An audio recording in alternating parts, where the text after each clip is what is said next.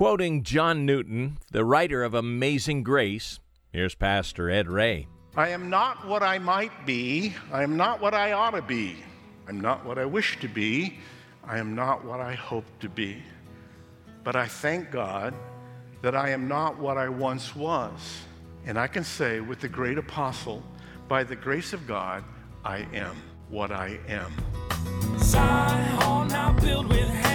In this place gotta dwell with man. Sick be healed, and the crippled stand, singing hallelujah. My kingdom built with the blood of my son, selfless sacrifice for everyone. Faith, hope, love, and harmony. I said, let this world know me by your love. The amazing grace of God that sanctifies. That's our focus today on Grow in Grace with Pastor Ed Ray. We've been studying the New Testament book of 1 Thessalonians here lately, and today we come to chapter 4 and a very helpful section of Scripture on sanctification. Sanctification, simply put, is the process of God changing us from what we used to be into what we ought to be. God begins this transformative process by saving us and he doesn't stop until glory. To explain, here's Pastor Ed. Set aside for God's use. So, justification, Barnhouse said, is the act of God whereby he declares an ungodly man, woman, to be perfect while he or she is still ungodly. what? Is, is God confused? Not in the least. He understands that it's an extraordinary thing when God looks at a caterpillar and he sees a butterfly. That's what this says. You see, you are transformed. You are in the process of being transformed. You are metamorphized. Be transformed by the renewing of your mind, Paul told the Romans. Don't be conformed to this world. Don't be pressed in. That's really what he's talking about here. Being conformed to this world. Don't allow that to happen but be transformed from the inside out. A metamorphosis that takes place in you and me that's as radical as a caterpillar becoming a butterfly, as a tadpole becoming a frog. Not quite as picturesque, is it? How about a pupa uh, becoming a dragonfly? Something like that, okay? So, sanctification is the rise and growth of a new life form. It's not a straight line, it's a little wiggly. We wobble, right? A little bit along the way. But it's going on. It's a constant process. Got a scripture for that, Pastor? Yes, Philippians 1 6. Being confident in this very thing, that He, capital H, God, who began a good work in you, justification, just as if you'd never sinned, will perform it, sanctification through your life, until the day of Jesus Christ, your glorification. When you get a new XL Supersport body that can pass through walls, that can do really cool things that we can't do right now, you'll be mm, somewhere between 20 and 30 years old. You'll be beautiful. Everyone will go, I don't think I know you. you say, Yes, you do. Aren't you Miss America? Ladies, no. You remember me? We went to church together just trying to help you look forward to that new body that's coming. Paul says, You're doing good. That's who you are. That's the eagle that God has called you to be, and He's doing it in you. That you should abstain from sexual immorality. The word is porneia, and uh, it means literally sexual sins. This means no sexual contact outside of marriage. This means no bigamy, polygamy, homosexuality, prostitution. This means all premarital and extramarital sex is wrong. Why is Paul saying this so clearly? Well, in the first century, throughout the Roman Empire, chastity and sexual purity were unknown virtues. In fact, when you read letters or comments of the day, people were only bragging about their own immorality. No one looked at chastity as something that was a positive thing, even. So, believers then and now are to follow God's standard of sexual morality that is not the current standard of this society. You see, Jesus was as far out revolutionary as you've ever considered. You are to be counterculture in the truest meaning of that word. You've been called to live in this culture, but to act differently, and Paul's going to talk about that.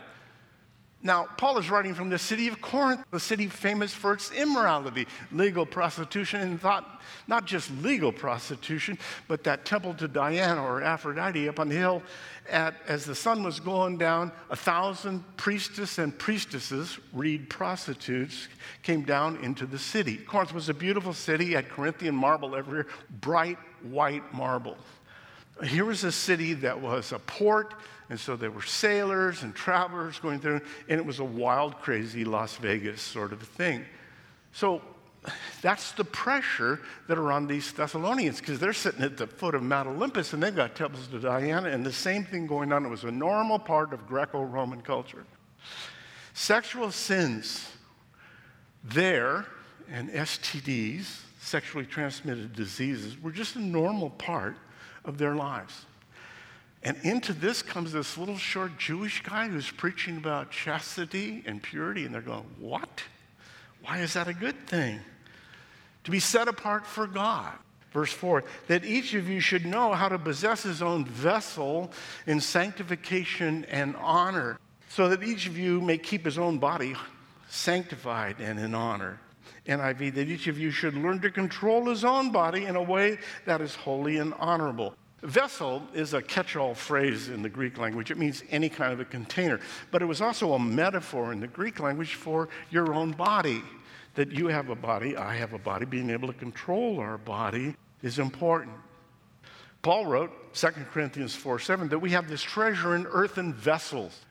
You have this treasure, believer, the good news that Jesus died for your sins and you're going to heaven for eternity and that He wants you to share that with as many people as possible. It's in you, Christ in you, the hope of glory. The Holy Spirit now dwells inside you. What a mind blowing thought that God would live in me. He says, possess his own vessel, have control of his own body, in sanctification being set aside, and honor. There's that word sanctification again. Sanctification and honor. Honor is an important word. God's high view of morality honors the person. God sees you as being of great value because you are made in his image, you are a sentient being, you can make decisions and choices, you have free will, and God has enabled you to have that. You are like God in that sense. I didn't say you were, you're like God, in spite of other things that go on. Immorality is the opposite of honor because it degrades and reduces something of high value to something less than it is. Paul's going to build on that concept, this concept of you were called to great things. You are called now, verse 5.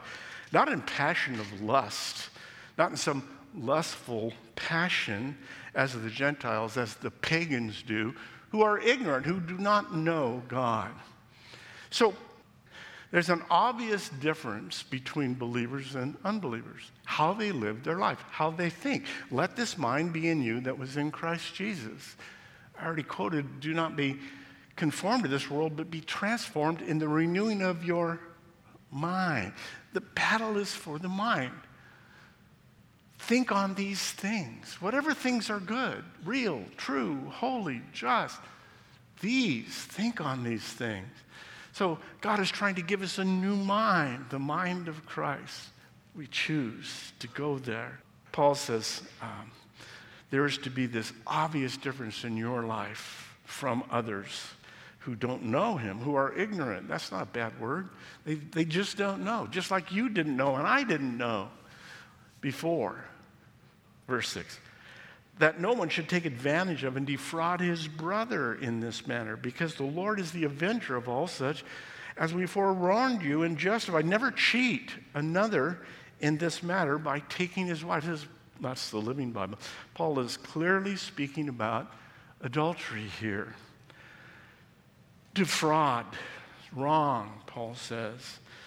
Paul is dealing with sexual immorality in the first eight verses, and obviously he's still dealing with it here in this verse. Don't defraud, don't cheat, be honest. Now, it goes beyond adultery.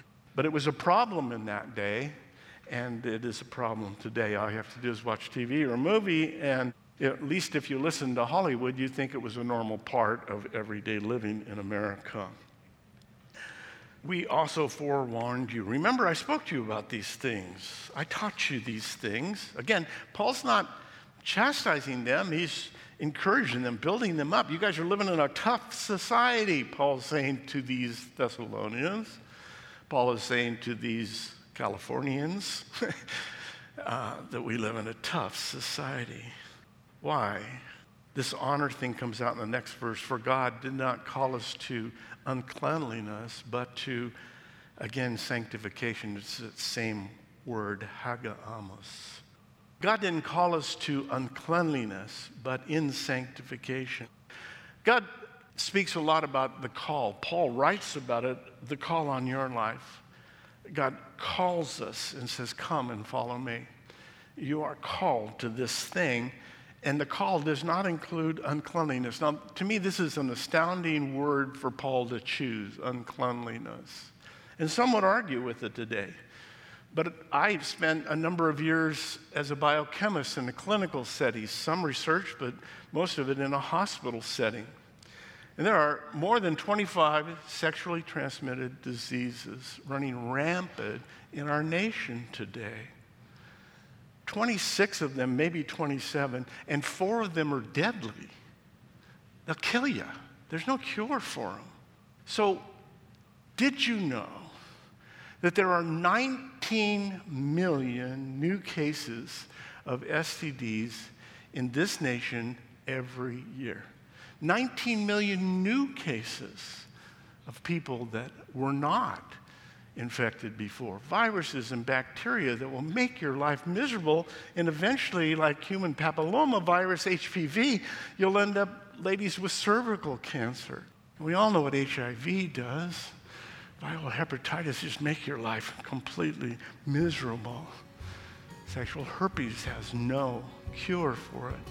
And it leads to, again, different kinds of cancer. Some very sobering statistics Pastor Ed Ray has given us that demonstrate the wisdom given to us in our scripture. 1 Thessalonians chapter 4. And as we continue today on Grow in Grace, Pastor Ed illustrates the pressures and implications of sex outside of marriage, and he does so on a more personal and pastoral level. A young lady who grew up in the church came to me a while back she was engaged to a young man who was pressuring her for sex. She was a virgin, beautiful young lady. I've known her since she was a little girl. And she said, Pastor, I'm holding on, but it's really hard. What can I say to my boyfriend? I love him, but, but I, I don't want to have sex before marriage. And I said, Well, ask him how many people he's had sex with, and then come back and talk to me. She said, Okay. She came back and she said, He confessed to me that he'd had sex with 12 people. I said, Well, C. Everett Koop the Surgeon General of the United States, said that having sex with someone who's had sex with someone else is like having sex with all of their partners over the last 10 years. So if he had 12 partners, and each one of those 12 people had sex with 12 people, and each of those, and we got to 2,000 people like that. And it's a lot more than that if you take it out for 10 years. She said, Thanks. and she didn't marry him. She found the right guy and she's happily married and has a baby. So, Paul says, don't get into uncleanliness. Now, it's not just physical, these STDs, but it's mental, it's guilt, it's spiritual. It will ruin your walk with the Lord. So, Paul isn't like with the, the pedagogue, the teacher beating on the desk or something. Don't do this. He's saying, no, no, fly. You've been called to fly. This is a, a an important subject. I, I know it's, it's dead quiet in here. Everybody's going, oh, now what's he going to say? So I heard about this grandmother that visited in Southern California. Her grandchildren, she had a, a granddaughter that was in third or fourth grade and came in late. And then the next morning, the little girl walks up, up to her and looks at her grandma and says, Grandma, how old are you? And she says, Oh, Grandma says, Oh, it's not good to ask a lady her age. That's impolite. Little girl said, Okay, well, how much do you weigh? and she said, No, no, it's not polite to ask a lady her weight either. She said, Okay. And so she walked away. And she came back a few minutes later and she said, Grandma, you're 62. She said, How do you know that? And you weigh 141 pounds. She said, Young lady, where did you get that information? She said, Well, your wallet was on the kitchen table and I saw your driver's license. And it also said you, you failed in sex. Okay, just trying to lighten up a little bit because you're all looking really serious here, all right? Verse 8. Moving on. Therefore, he who rejects this does not reject man, but God. That was the problem with this? Oh, Pastor, you're living in the past. You're old school. No, no, it's not me. I didn't write this, right? Paul wrote this. Yeah, but it was a long time ago. No, no, it wasn't Paul, it was God. Was also given us his Holy Spirit, meaning the Holy Spirit will get us through this. It's hard. We're living in this culture that's just flashing this stuff around us all the time. Don't be concerned about what the crowd is doing. Don't be concerned about everybody else. Just do what God wants you to do. Last section, brotherly love, verse 9. But it's concerning brotherly love. That's literally the word Philadelphia, brotherly love. Phila, Philea, Delphia. Philadelphia is not the city of brotherly love. I'm sorry if you're from Philadelphia. It's a good place to get mugged, but uh, that's the name. It's a great name for a city little hypocritical today. But concerning Philadelphia, brotherly love, you have no need that I should write to you, for you yourselves are taught by God to love one another. Paul says, You're doing good in this. You have great regard for other people. He's complimenting again these Thessalonians. They're doing this right, they're loving believers. They were a church that anyone could go to and feel welcome. And I emphasize that because I believe that's true about this church. But I always remember the true story about Gandhi, you know, the Indian, quote, holy man, Hindu. And he was British educated, actually uh, went to South Africa, Johannesburg, to study. Right after he got there, he'd never met a Christian in India. He was in a completely Hindu area. And so he wanted to meet a Christian and, and look into Christianity. So one Sunday morning, he went to a church. And he got about two steps inside the door when two burly ushers came to him, and this was during apartheid. And they said, Brown men are not allowed in here. And so he left. But years after his death, his diaries were being translated. And on that day, that Sunday morning, this is what he wrote There came that day when I considered the claims of Jesus Christ, I rejected them. Now, to be precise, he didn't reject Jesus, but he rejected the poor representation of Jesus in the church. And, and so I say that just to kind of get us all to think about people that we're around, not just here at church, but out in the world, who are ignorant of God or choosing to forget what they know about God.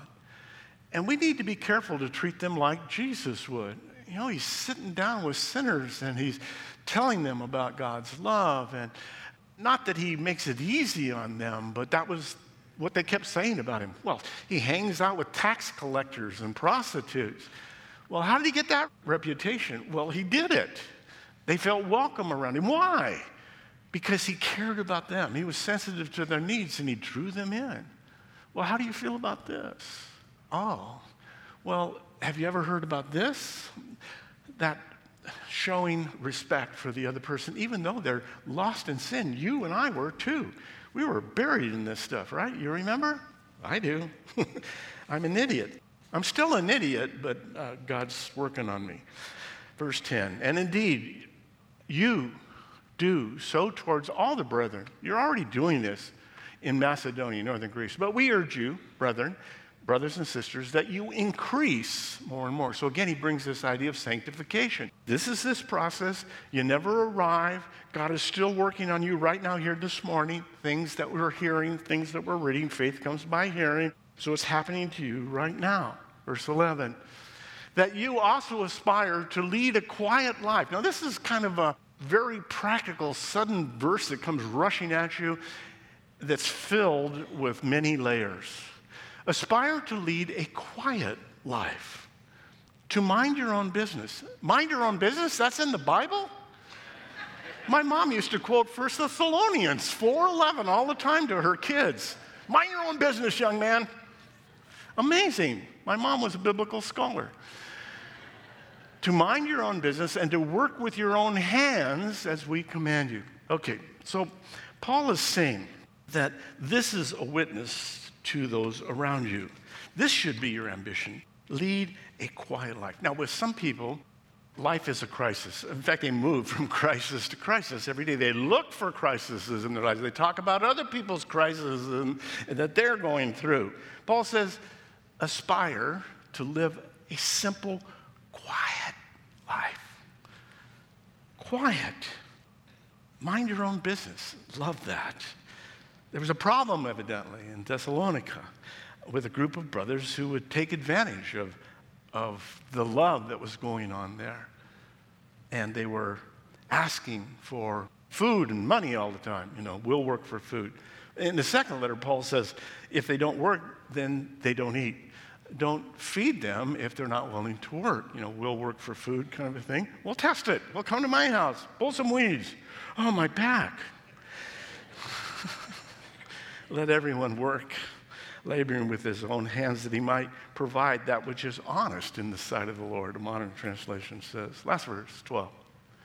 That you may walk, there's that word again, begins with the word walk, ends with the word walk, properly towards those who are outside, who are not believers, who are outside the church, that you may lack nothing.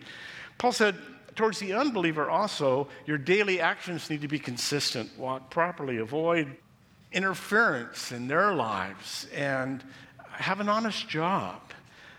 When believers display a work ethic and habits and, and live in a loving and quiet manner that respects other people's privacy and doesn't intrude or gossip, it becomes a powerful testimony to unbelievers who have not gone to church or have rejected so far the gospel. That's our opportunity, Paul says, to bring the gospel, a quiet life, and enjoying this minding your own business, working with your own hands. Again, these were people that were doing it right. Paul's encouraged them. Let me close with two thoughts. I love the true story. I mentioned a pastor McNeil, who was a Scottish pastor, turn of the last century, and he had a, a young woman, he wrote about it, college girl, come to a service one Sunday, and she gave her heart to the Lord, and she was radically saved.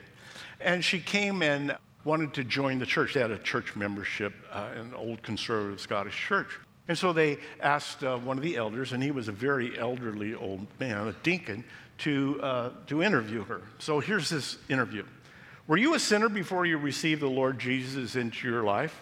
Yes, sir, she replied. Well, are you still a sinner? Well, sir, to tell you the truth, I feel I'm a greater sinner than ever. he said, Well, then what real change have you experienced? And she said, Well, I don't know quite how to explain it, except that I used to be a sinner running towards sin, but now I'm saved, I'm a sinner running from sin. And he said, That's the best explanation of sanctification I've ever heard. You're in.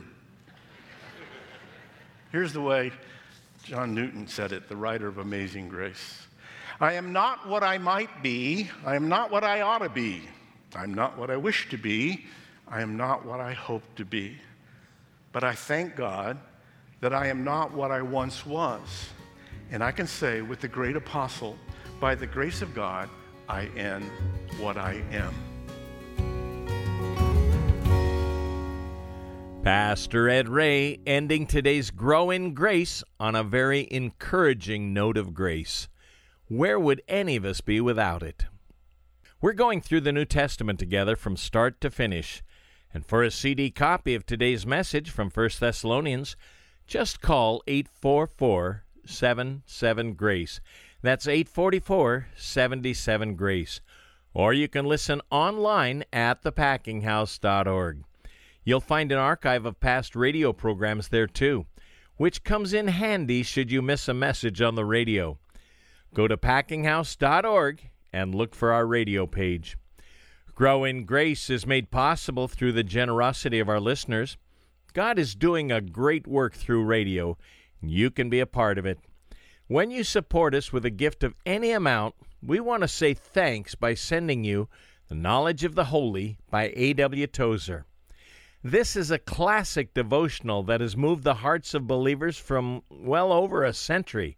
Each chapter focuses on one attribute of God from God's infinitude to his immutability, grace and goodness. I think you'll find it to be both theologically rich and approachable. Again, we'll send you the knowledge of the holy when you give a gift of any amount to grow in grace. Just call us at 844 77 Grace. That's 844 77 Grace. This program is presented by the Packing House Christian Fellowship in Redlands. Zion now with hands, and in this place gotta dwell with man. Sick be healed, and the crippled stand singing hallelujah. My kingdom built with the blood of my son, selfless sacrifice for everyone. Faith, love, and harmony. I said, let this world know me by your